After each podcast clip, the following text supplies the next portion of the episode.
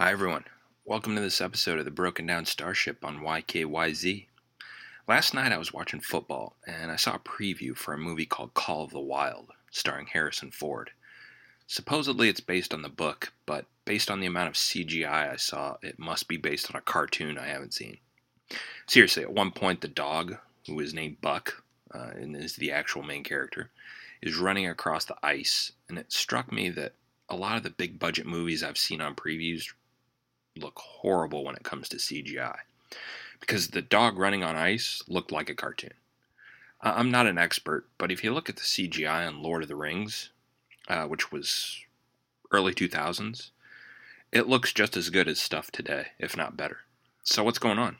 They haven't advanced this technology in 20 years enough to make a dog look real? I mean, it's 20 years later. I know computer tech has advanced astronomically in that time. So, why aren't we getting amazing CGI?